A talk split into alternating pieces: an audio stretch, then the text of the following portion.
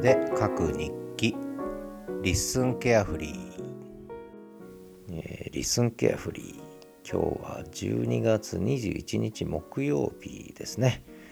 えー、声で書く日記。2日に1回の配信ですね。これが70個目のエピソード。結構キリのいい数字ですね。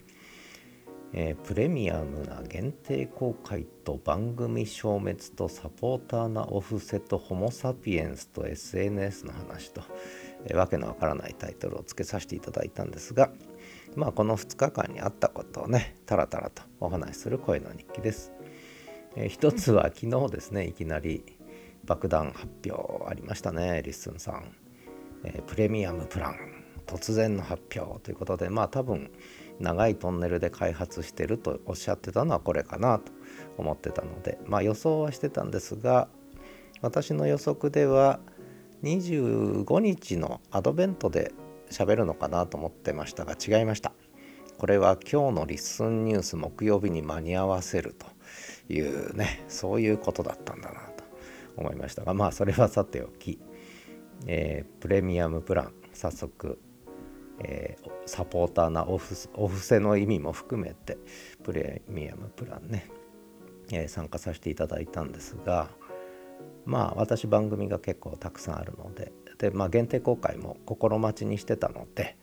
えー、まあ、そういう意味であの早速ね使わせていただこうということで番組を3つほど今限定公開に実験的にしてみましたが限定公開にすると番組が消滅するとリスン上からねえ、見えなくなってしまう。でこれはまずいんですよね。やっぱり番組は見えなきゃ困る、うん。えー、ということなんです。これ実は、まあ、またどっかで詳しく話しますけど、えー、ね、台湾のファーストリーなんかはあのエピソードごとに有料無料ができるので番組自体は見えるんですよね。で番組はでも限定公開というですがリスンさんの場合には今のところまあこれからは分かりませんけど今のところ全部限定公開しかも事実上の非公開ですねこれね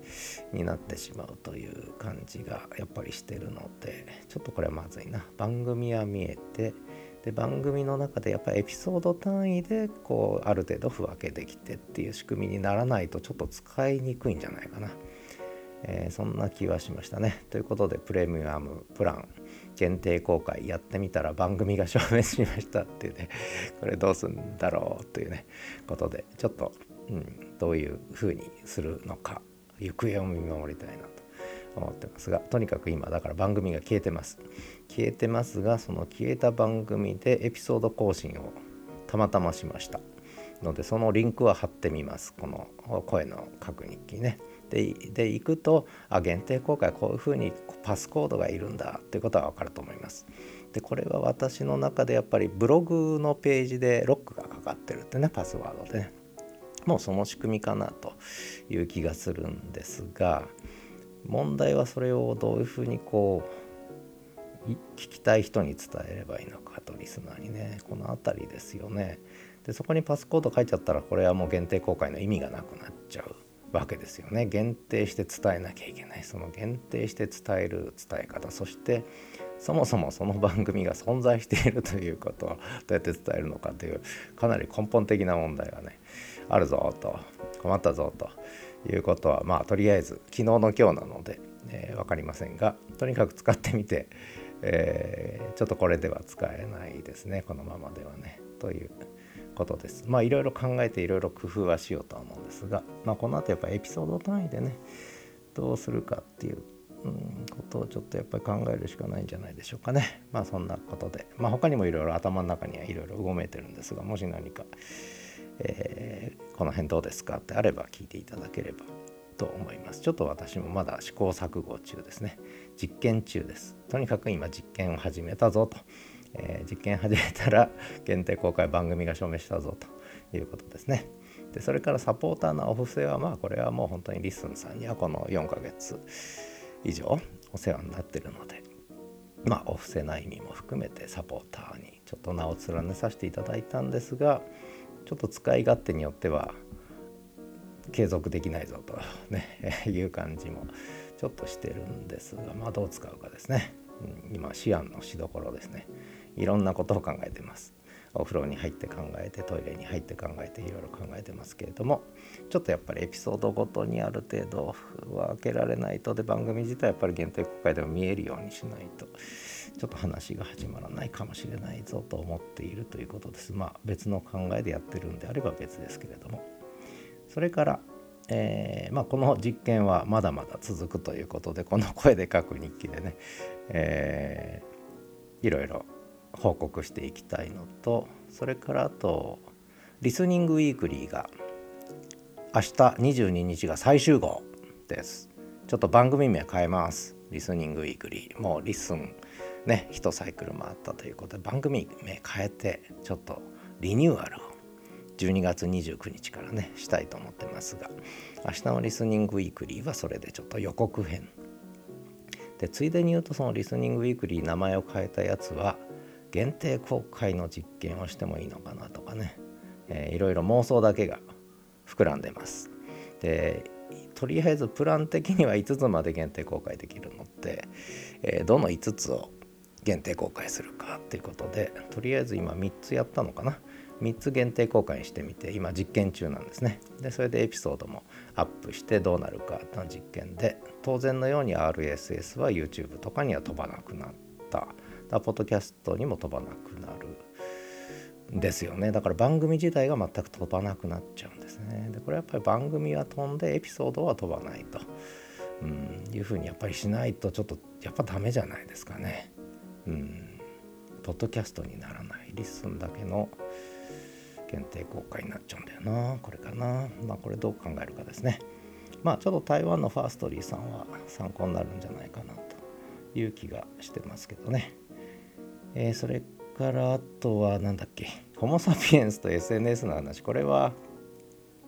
あのちょうど始めるラジオキャンパスというやつで。この、えー、近藤さんからきっと爆弾発表があるぞなんていうこともちょうど昨日喋ってたんですが、えー、でそれを一声でも喋ったんですけどプレミアムプランということで。でその実は始めるラジオキャンパスウェンズデー水曜日配信のやつですねこれもここでは実はホモ・サピエンスと SNS っていうね、えー、なぜホモ・サピエンスは SNS を夢中になってやるのかなんて話をちょっとしてるんでこれ私の持ちネタなんですけれどもあのとりあえず簡潔にねこれ話してみたということなのでもし興味ある方はねそれは一声の方から飛べるんで飛んでみてください。でリンク貼ってあるえー、中高新書人類の起源。これホモ・サピエンスネタなんですがこれ飛ぶと多分コードを入れろと、ね。えー、それからラストクリスマス。これも多分これ映画の方なんですがコードを入れてくださいっていうんでコード欲しい人は私に直接何らかのアプローチをしてください。あのこれはあの有料配信するつもりはとりあえず今んとこないのでただ限定でコード配信っていうのを使ってみあ限定配信を使ってみたいということで今やってるのでまあ映画とかそれからブックとかね興味ある方はだからこの興味ある人ってのはすでに知ってる人しかやっぱりつながれないってことですよね番組名が消えちゃうってことはね。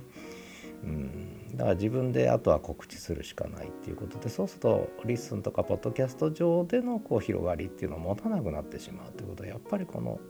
プレミアムな限定公開の番組消滅問題はなんとか早急にしないとちょっと12月あと10日しかないので、えー、2000円が不意になってしまう、まあ、細かいこと言わなくていいですがまあそんな話かなという気はちょっとしてますね。まあとにかくちょっと一個ずつ実験しながら何がどうなってんのか。でこれ検索は公開にしてあるので検索には飛ぶのかなとかね、え、文字起こしは検索に飛ぶんだろうなきっと。うん、だけどそこにアクセスしようとするとコードが必要と。だけどこのコードをじゃあ番組の存在とコードをどうやって伝えるのかっていう問題が残ると。いう風になるとうん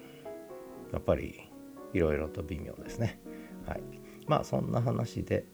えー、あと何喋ろうかな。あとは明日そういうことでリスニングウィークリー最終回でリニューアルしたものをお送りするのとあとは年内で、えー、始めるラジオキャンパスシーズン3も終わって新年度か新年からは新しい恥ラジ始めるラジオキャンパスを始めるシーズン4ですね。いう形にしようかなと思ってるのとそれに合わせてこのね、えー、プレミアムプランができたので限定公開をどう活用するかということを含めてもういろんなことを今考えてて楽しいですね。とてもね、えー、とても楽しいなと思ってますがとりあえずリッスンケアフリーを聞いてれば全体の動きが分かるぐらいしようかなというのとあとはまあ月間マガジンがあるので月間を読んでいただくともう1ヶ月の動きが分かるっていうふうにはしようかなとは思いながら、まあ、どうするかですねこれね。うん。まあどうするかですね、えー、どうするかどうするか。うんいろいろああでもないこうでもない考えてるところです。これはどうしようかあれはどうしようか。これはどうしようかあれはどうしようかっていうところですが何を向きになってこのホモ・サピエンスは SNS をやってんだとポッドキャストをやってんだと思いながらの、えー、リスンケアフリー声で書く日記でした。あではまた。